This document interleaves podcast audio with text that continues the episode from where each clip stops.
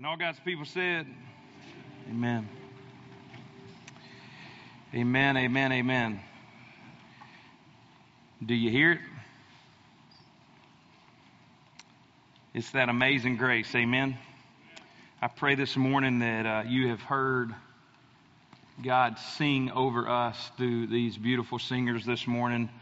And what an anthem for us to experience together as we worship through song and now through God's Word. And I pray this morning that uh, we would realize that worship is not about us. Hear me. It's not about us. It's about Him. Amen. And God wants us to worship Him this morning. God wants us to experience Him this morning. This morning, we will be continuing our journey through the book of Exodus. And uh, I want you to know not only does today's text show us who the Israelites are, it shows us who we are. It shows us who we are. I want to remind you that just eight chapters ago, before the Israelites had entered into a, uh, before they had entered into a covenant with the Lord. So in Exodus chapter 24, they enter into this covenant, and it's called the, the, the, sign of the covenant. And they enter into this covenant with God, and it's very similar. Uh, the only way I can describe it is, is it's kind of like when a bride and groom get married. They say these, they, they say these words to one another, "I do." But they don't just say "I do." They say, "I will do this and this and this and this." And so the same thing happens here in Exodus chapter 24, some eight chapters before chapter 32. And listen to what God's word says in Exodus 24, verse 3. We looked at this a few weeks back, and this is what God's word says Moses came and told the people all the words that the Lord and all the rules. And all the people answered with one voice and said, All the words that the Lord has spoken, we will do. If you remember that, we dove into this text and I got to verse 3 when I was teaching it a few weeks back and I stopped and I said, You know, it's amazing if we're not careful how we will say we will do something, but we need to be very careful what we say we will do. Does that make sense? And I think too often we say yes to things and we don't consider the fact that when we say yes to something, somebody is expecting us to follow through with our yes. Are you with me? They're not, they're not realizing that when we say I do to something, or especially when we make a covenant or a contract, and I understand that we live in a day where contracts and covenants and all that kind of stuff doesn't really hold a lot of weight anymore, but it should. I can remember as a kid my dad telling me, son, when you shake a man's hand, you look him in the eye, and that handshake means something. Now we got 14 pages of documents and everybody signs, and guess what? It doesn't mean anything. You just go get a lawyer, and if you're a lawyer today and that's how you make your money, I, I, I apologize if that's what you have to do for a living, but I also apologize that I'm calling you out on this morning. But the reality is, is lawyers can help us get around that, can they not? Why? Because contracts don't mean anything anymore. Just look at college football. Look at college basketball. We could go on and on and on, but here's the point I want to make. When you make a covenant to God, when you say yes to God, God doesn't take that yes and go, okay, well, in a couple of days when you don't want to do that anymore, we're good. That's not how God works. When you tell God you're going to do something, guess what? You better do it. Why? Because when God tells you He's going to do something, what's going to happen? He's going to do it. He's going to do it. So in chapter 24, they enter in almost like this marriage relationship the Israelites do with God. And it says, Moses came and told the people all the words of the Lord and all the rules, and all the people answer with one voice. Here's what I'm always leery of. So thankful for Chad uh, leading our disciple now this weekend, and I did student ministry for 20 years. If students answered all with one voice, with one answer, I always questioned if they were telling the truth. Like if they all said, yes, sir, all at one time, and it was in unison, I'm like, hmm, something ain't right here. You know what I'm talking about? Like when they say it in unison, you're like, hmm, might ought to check that. But they answered in Exodus chapter 24 all that the Lord said, we will do. Guys, they're still on their honeymoon in Exodus chapter 32 that we're going to look at this morning with the Lord. When we get to Exodus 32, they're about to cheat on their first love while they're still on their honeymoon. Before you react like I do so often, to something that is said to me or about me that I don't like, my tendency is to react. If you're honest with yourself, you do the exact same thing. So, like, here's the reality. Not only are the Israelites about to commit adultery or going to commit adultery with God, we do the same thing every day. You're going, I don't get it. God's word is very clear in Exodus chapter 20. There shall be no other gods before me. That's in Exodus chapter 20. 12 chapters later, they're about to cash in their belief, their conviction, their ministry, their faith, because Moses is taking, excuse me, too long to come down from the mountain. Many theologians say that Moses was there for about 40 days and 40 nights, and they are complaining, hey, where's Moses? Where's Moses? And they're about to blow it because they're not patient. And too often when we hear a text like this, you know what automatically happens? The Holy Spirit begins to show us in this text, and we get all mad about it. So what do we do? We react to, oh, that's not me. No, I, I, that's not me. You don't know me. If you knew me, you, you would know. Well, here's the deal. I don't know you, and guess what? You don't know me. We think we know each other but we don't really know each other. The point that I'm trying to make is, is this. Too often when we hear truth and it doesn't apply to what we see as truth or it doesn't point us to being good people, we will automatically want to be reactors. Man, I am a reactor. Say something I don't like, I'm reacting. Here's the problem with reacting Usually you get mad and emotional all at the same time. You're going, what's the difference? I thought mad was a type of emotion. No, no, no, no, no, no. You can be mad about something and not be emotional. The ladies in the room are about to, um, they're, they're about to resonate with, I'm about, with, with what I'm about to say. A woman can get mad at something, and if she's not emotional, it didn't happen. Quit looking at your spouses, man because she's about to get emotional on you, and then she's going to be mad all at the same time, and then we're going to have that lay on hands in here this morning. The point I'm making is, is you can be mad about something and frustrated about something, but if you get emotional about it, now all of a sudden it's kind of like a dishwasher, okay? There's a spin cycle going on, there's water flying everywhere, and something's probably about to get broke. I'll never forget, Beth and I had not been married very long. I know some of y'all think we're to- that we're super spiritual. My wife is an amazing woman. I consider myself a pretty good dude, but can I tell you something? We're both sinners. Okay? It didn't take long in our marriage. I think we were married three days. Okay? No joke. On our honeymoon, she asked the question, Hey, where you want to go eat? I'm like, Where you want to go eat? I, I don't care. Where do you want to go eat? You know where this is going. Can you just not make your mind up and tell me where you want to go eat? And that's not me saying that. That's her saying that to me. And I know y'all are going, oh, Beth is so sweet and innocent. She is, but can I tell you something? When it comes to food and she is hungry and you don't make a decision, the wrath of Beth is about to come upon you. Okay?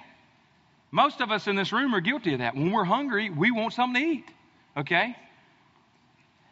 Three days later, after that, we're on our way home from our honeymoon. We're coming through Nashville. We've been given everything you could possibly imagine for our wedding gifts, okay? We got pieces of plates and bowls and forks and knives in our house that have never had food on them, and we've been married 20 years.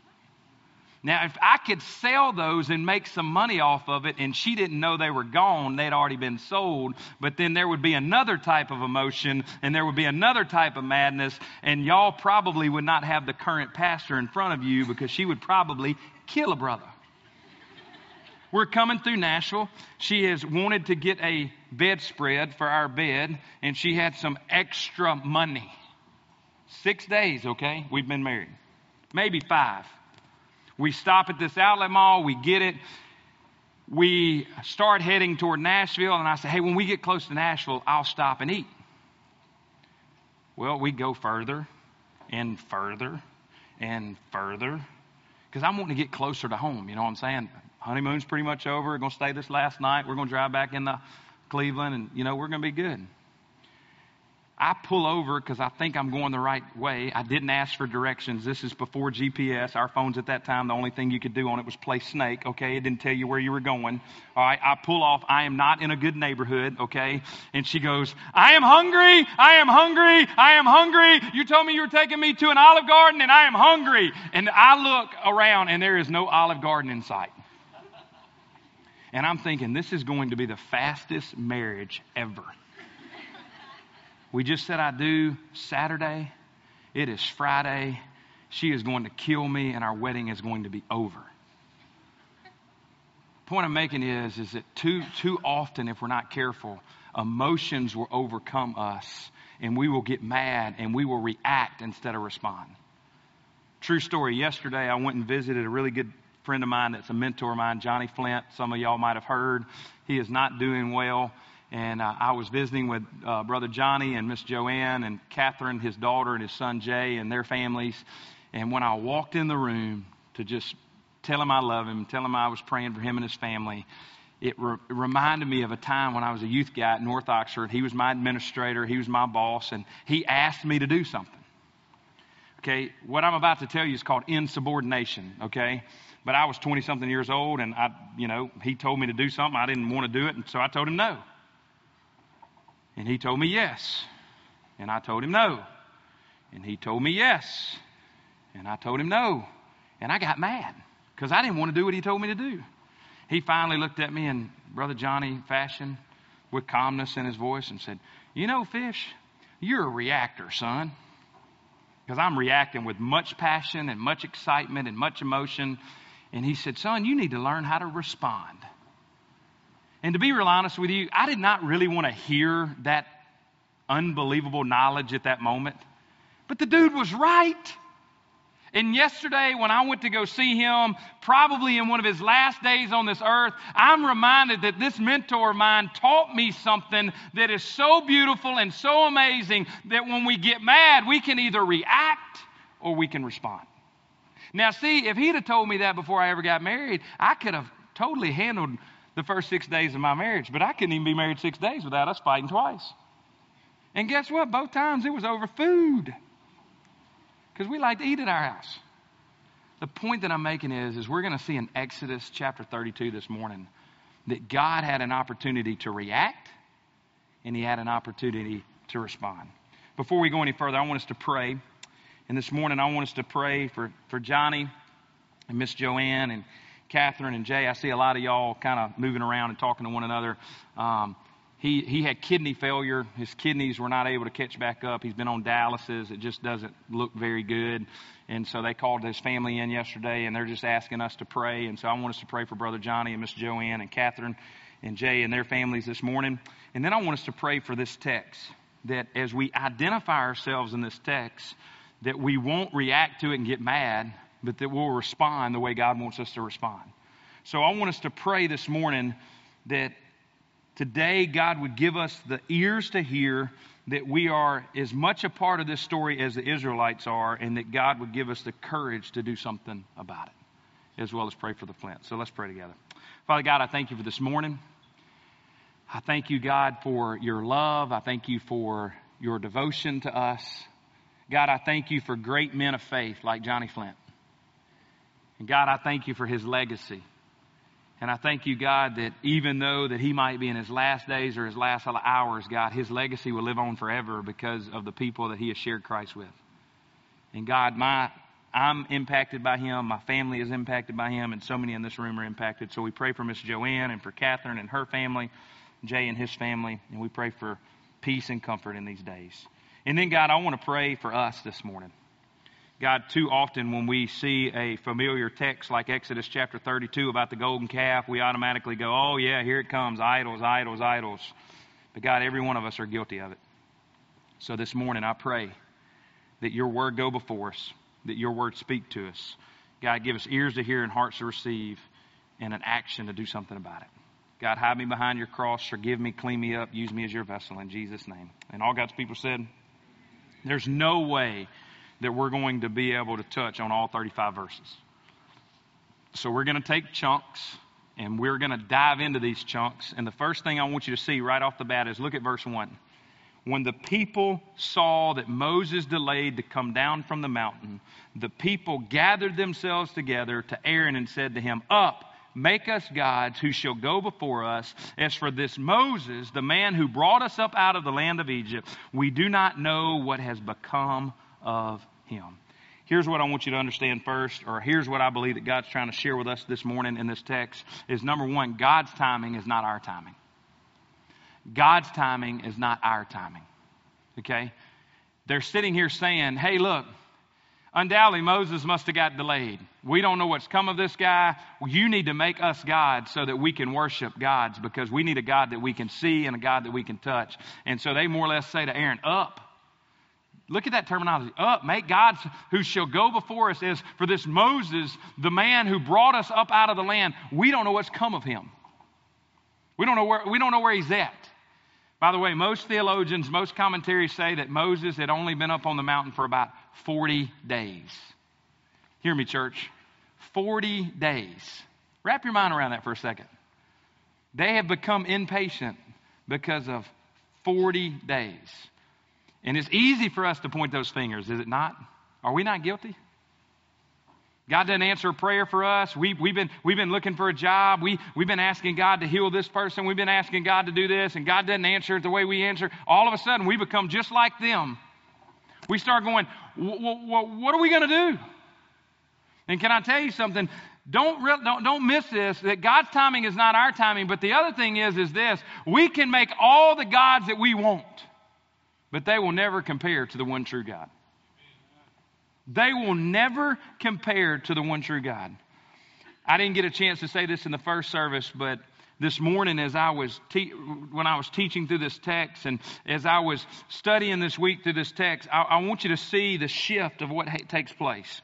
They're going, man, hey, make us gods who shall go before us. Look at verse 2. So Aaron said to them, Take off the rings of gold that are in your ears and of your wives, your sons, and your daughters, and bring them to me. So all the people took off the rings of gold that were in their ears and brought them to Aaron, and he received the gold from their hand and fashioned it with a graving tool and made it a golden calf. And they said, These, and they said, These are your gods, O Israel, who brought you up out of the land of Egypt. And when Aaron saw this, he built an altar before it, and Aaron made a proclamation and said, Tomorrow shall be the feast to the Lord. So here's what another thing I want you to see. Okay? If we were to go back to Exodus chapter 9, we don't have time to turn there. You're just going to have to trust me in this. Look this up this week. For you that have been going through Exodus with us, you will remember this. In Exodus chapter 9, what was the one of the plagues? God kills every livestock of all the Egyptians. You know why? Because the Egyptians worshiped calves in that day. And, and, and so now they're fast forward to Exodus chapter 32. God has taken them out of slavery. He's delivered them out of that slavery. He's now given them a, a new identity. He's taken them to a promised place, a promised land. He's leading them to there. Moses is at the right place at the right time because he is worshiping God. He is looking to God just like most good leaders would for instruction. But the people get a little crazy when the leader's not around. And so they start questioning and they start making up gods of themselves and they decide to make a golden calf. Do you not remember, Israel, that in Exodus chapter 9, when God brought the plague of killing all the wildlife and it stank? You remember that? Like we got to that verse and I said it stank, and I thought that was a really cool word that they put that in the Bible, stank. Because all of this deadness was around. So God has taken a plague and killed all their wildlife, all their livestock, all the calves that they once worshiped. And now, what could they come up with to worship? A calf? Are you kidding me? And it made me think about when I got to go to India a year, coming up on a year ago now, and I walked into these Hindu temples, and there were all these gods. Hindus worship 33 million gods. And many of them are made out of gold. And then I thought about brothers and sisters of mine or friends of mine. They're not necessarily brothers and sisters of mine, but people that I know that are Buddhists. And they have these golden shaped Buddhas that they worship because they want to see it and they want to touch it. And guys, I got to be honest with you. When I start thinking about all those different religions and all those different idols, can I tell you something? It fails in comparison to what my God has done for us. Why? Because every ism that you will ever put your faith and trust in depends on you getting into heaven. And what Jesus has done for us, we could not do for ourselves.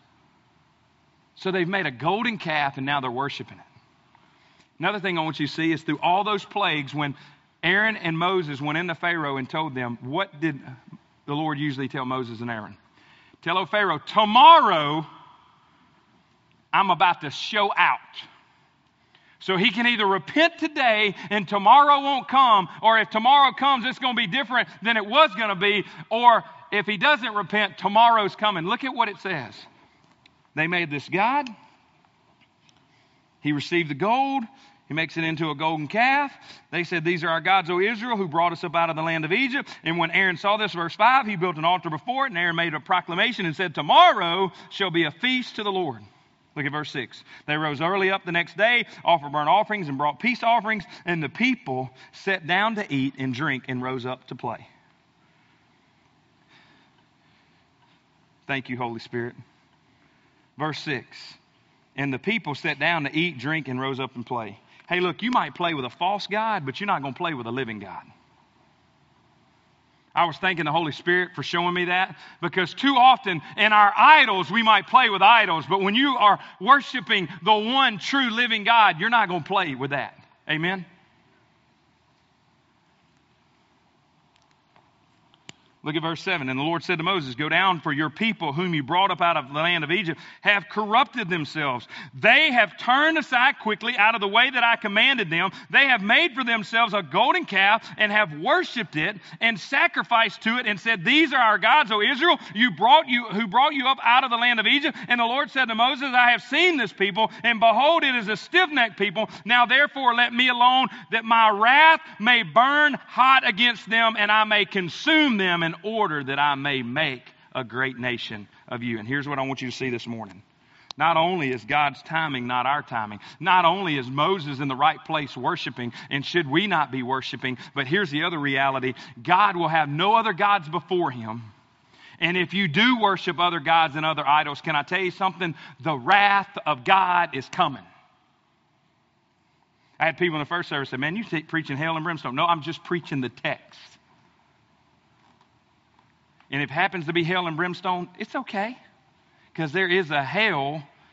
And can I tell you something? When you die, there will come a judgment. And I don't know if you know this or not, but when you die, I'm not going to stand there with you and answer all your questions. Because I got enough junk I got to answer for myself. Like when we stand before God, can I tell you something? The wrath of God will bring judgment on the sins of my life, and guess what? I will give an account for it. But I know we don't preach that because that doesn't fill up the, the, the auditorium. But can I tell you something? If I truly love you as my brothers and sisters in Christ, I will teach this message. I will preach this word. Why? Because you would rather know it about it now than then, because then will be too late. So let's just look back over these first 10 verses for a second. They're upset. Why? Because Moses is not there. Can I share something with you? We're not much different. Don't let a pastor be somewhere where he's supposed to be. And oh, by the way, let me rephrase that. Let a pastor not be where you think he's supposed to be. You're going to bring the wrath on me or whoever the pastor is, or whoever the elder is, or whoever the staff member is. Can I tell you something, church? And I hope you hear this in the right ears. This is not me being judgmental. I am not responsible for your spiritual relationship with God. You are. Now, I am to encourage you and I am to help equip you and I am to try to lead you to Christ, but you and you alone are responsible for your devotion and your commitment with God. Because can I tell you something? When what we're about to see is when Moses comes down and he calls Aaron out and Aaron blames it on the people, we're not going to be able to say it was somebody else's fault when we stood before God because today, hear me, every one of you that can hear my voice, today you are hearing the call of God you are hearing the, the subject that, that needs to be heard, that there shall be no other gods before him. And if you don't hear that, then you're missing that because God is letting you hear it today. You know what the writer of the New Testament says? Those who have heard about Jesus will give a greater, they have a greater responsibility to Jesus than those who haven't. We don't have time to do this, but if you had time to turn to Romans chapter 1. no different than what's taking place there. Paul is writing that the people of Rome have decided to worship the created instead of the creator. And what does God do? He gives them over to it. So you can worship anything you want to, but eventually it will become your end. It will become who you are. So there is a wrath that is building up in God, okay? And, and listen to what it says in verse 10. Now, therefore, let me alone that my wrath may burn hot against them and that I may consume them in order that I may make a great nation of you. Can I tell you what God's doing right here? He is reacting to the sin of the Israelites. He is reacting to their sin. Look at verse 11. Verse 11, and we got to go really, really fast, so you got to listen really, really quick. But Moses implored the Lord, his God, and said, O Lord, why does your wrath burn hot against your people, whom you have brought out of the land of Egypt, great in power with a mighty hand? Why should the Egyptians say, with evil intent, did he bring them out to kill them in the mountains and to consume them from the face of the earth? Turn from your burning anger and relent from this disaster against your people. Remember Abraham and Isaac and Israel and your servants to whom you have swore by your own self and said to them, I will multiply your offspring as the stars of heaven, and all the land that I have promised I will give to your offspring, and they shall inherit it forever. And the Lord relented, look at this church, the Lord relented from the disaster that he had spoken of bringing on his people. Here's what I want you to see. He had reacted. Moses is almost like an Old Testament um, character of the promise of who Jesus would be for us one day. Because guess what, church? Not a person in this room, all the way from this side, all the way around the other side, back to myself, doesn't deserve wrath. We deserve wrath. We deserve punishment. We deserve hell. But guess what? Just like Moses stood in the place for the Israelites, Jesus stood in our place and he said, Father, don't hold them accountable. Put it on me. What God should have done is reacted and brought wrath, but what he did was he responded and brought grace.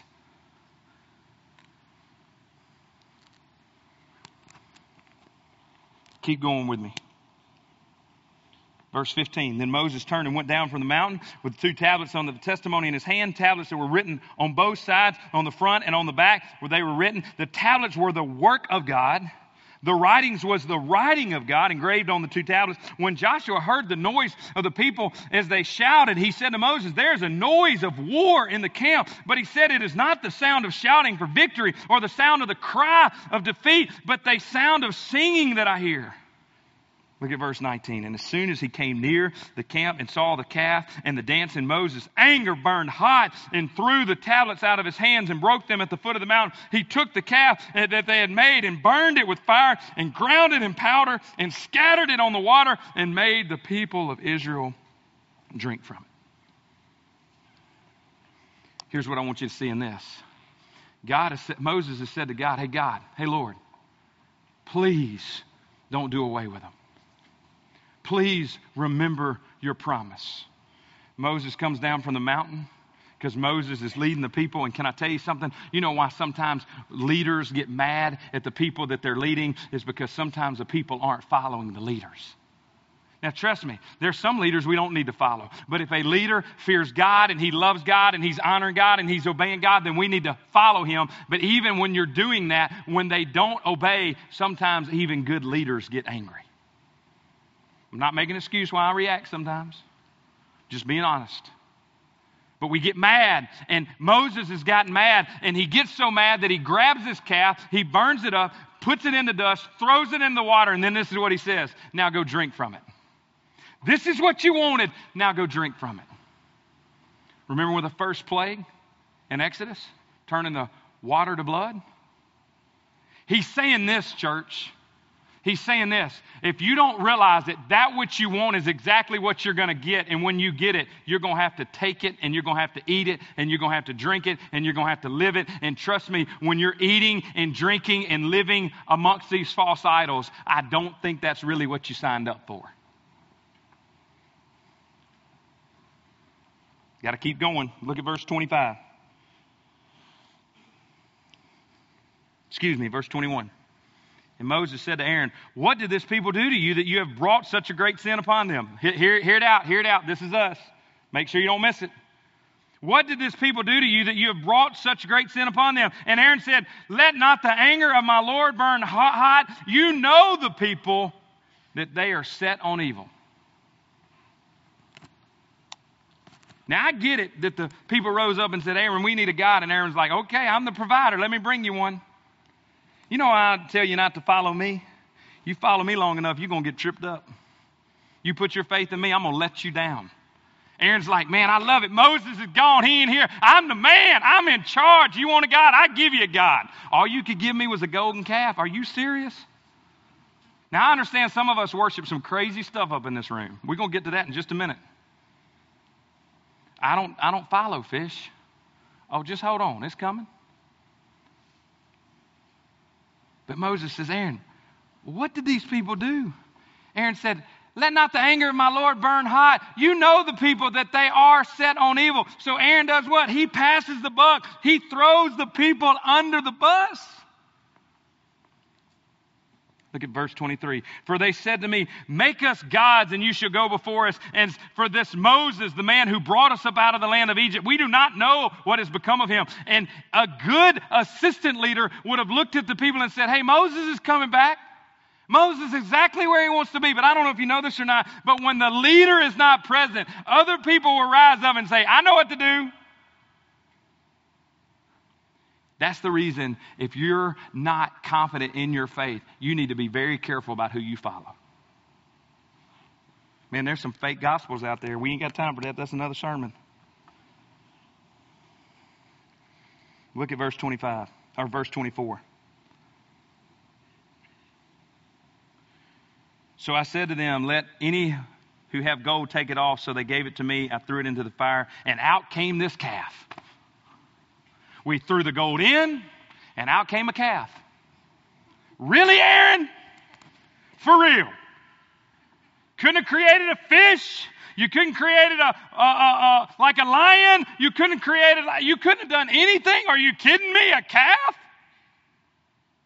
Well, I threw it in, it came out a calf. And we know that's not true because God sees everything. God saw when Aaron was carving it and making it, and we saw last week that God gave Aaron those gifts to be able to do that. And now he's doing what? Instead of honoring God, he's honoring himself. Because he thinks, man, if they worship this, they'll, they'll worship me too. Can I tell you something? I don't want you worshiping me. I got enough problems of my own with a bunch of people following me around going, I want to be like him. No, you don't. No, you don't.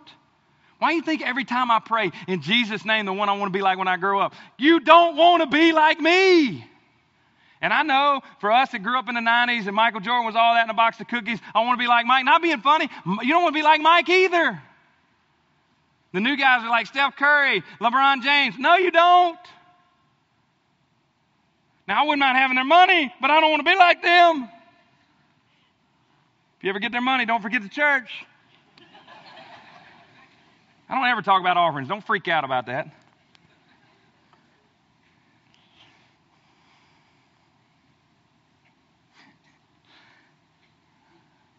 Verse 25, and then Moses saw that the people had broken loose, and Aaron let them break loose to the directions of their enemies. Then Moses stood at the gate of the camp and said, Who is on the Lord's side? Church, can I tell you something? You're going to have to answer that question this morning. Who's on the Lord's side?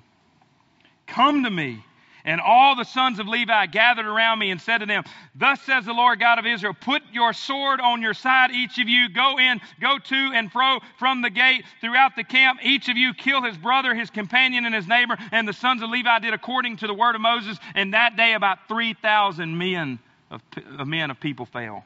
And Moses said, Today you have been ordained for the service of the Lord, each one of one at the cost of his sons, of his brothers, so that he might bestow a blessing upon this day.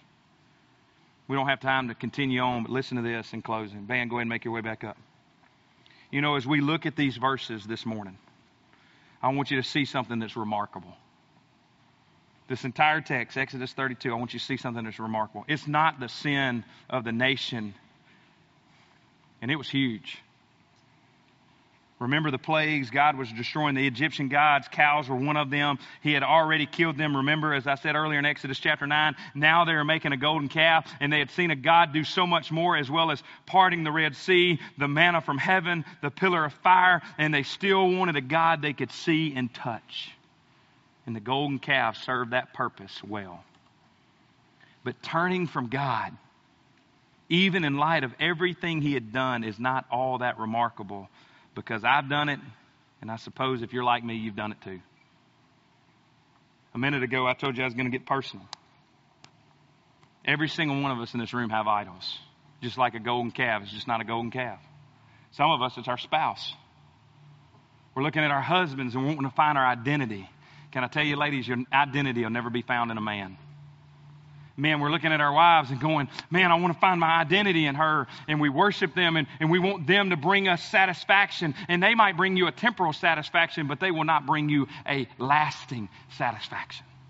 Then we have kids and we go, well, man, maybe my identity can be in my kids. And so we begin to worship our kids. And can I tell you something? Our kids can become idols. Or maybe it's our job. Maybe it's our career. Maybe it's our bank account. Maybe it's our finances. Maybe it's, it's the F 250 or the Silverado that we drive or the Toyota Tacoma that we drive. Or maybe it's the 2,800 square foot house or the 4,000 square foot house. Or maybe it's living in this neighborhood or that neighborhood. Or maybe it's finally getting a, a, a second house at this place or that place. And I'm not saying having those things are not okay. If you got the money to do that and you want to do it and you can bring God glory in those things, that's okay. But can I tell you something, church? If it becomes your idol of worship, you got to kill it. You got to break it down. You got to throw it in the fire. Because if you don't, guess what? You're going to be drinking from that well the rest of your life. And can I tell you something? It might be more debt but it'll be more misery. I don't know a single person in this room that's bought a new car that three or four weeks after getting that new car that it wasn't new anymore. And I know it brought a feeling. New shirt, new watch, new phone. Man, we all been there. New shoes. We all been there. New house. We've all been there. New, new this, new that. We've all been there. But that's not the only idols that we worship. Some of them are our teams. Man, we'll gather in stadiums this fall and we'll scream and holler and act like lunatics. I'm guilty. But we won't come in this place and we won't lift one hand to give him praise and glory. And he is the giver of life. How dare us say that those are not idols?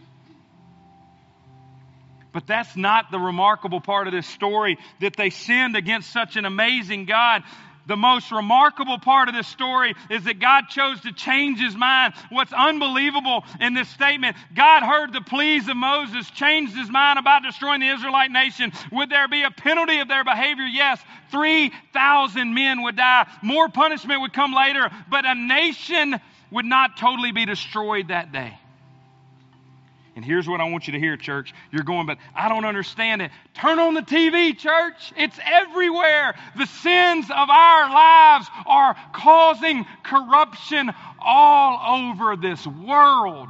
And we want to blame it on this group and that group. And we want to say it's because this foreigner's here and it's because of that party and it's because of these people and it's because of the gun folks and it's because of, can I tell you some church? It is because of the sins of this world that we are dealing with the garbage and the junk that we're walking through and we will not admit it. And guess what? I'm guilty. But if I'm guilty, guess who else is guilty? You're guilty. But praise God, God heard Moses' cry, and praise God that Jesus, God heard Jesus' cry, because the most remarkable part of this story is, is not only was a nation not destroyed that day, I'm glad I serve a God who is capable of changing his mind because I need him to change his mind about me. Paul told the Christians in Rome, God showed his love for us, that while we were still sinners, Christ died for us. Hear this, church, and we're done. God didn't wait for us to be good in order to love us.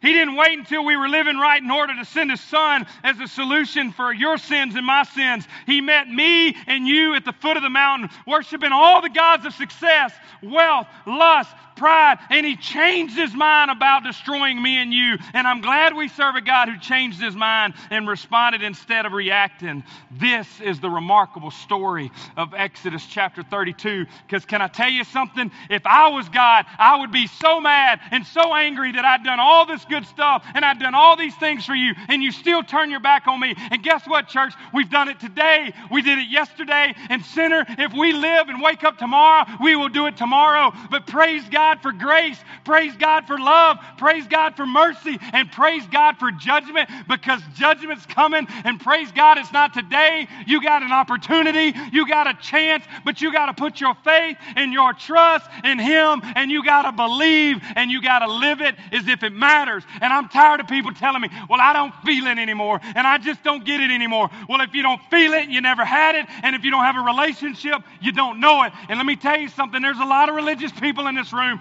but religion is going to lead you to hell. When you get to heaven, He's not going to say, Did you go to community? Did you go to Baptist? Did you go to Pentecostal? Did you go to Presbyterian? He's going to say, Did you know me? Did you put your focus on me? Did you worship me? Because He sees everything. And that which is in darkness will come to light. So I'm going to read it one more time to you. But God showed his love for us that while we were yet sinners, Christ died for us. Will you bow with me for a second? Father God, I pray in these moments that you've spoken through me. And God, as the great Reverend Billy Graham once prayed and prayed often, if I've caused you any dishonor, take me out of this world because I don't deserve to live. But Father God, I beg you in these moments that you would crush idols in this place today. And that people would run to King Jesus this morning. That this would be the day of salvation for some. That this would be the day of repentance for others. And that today would be a day that we wouldn't just go through the motions, that we wouldn't just sing another song, but we would truly get you for you. No counterfeits. Nothing can impersonate you. There is but one true living God, one true living Holy Spirit, one true living Savior, and His name is Jesus. And may we cry that out today. In Jesus' name.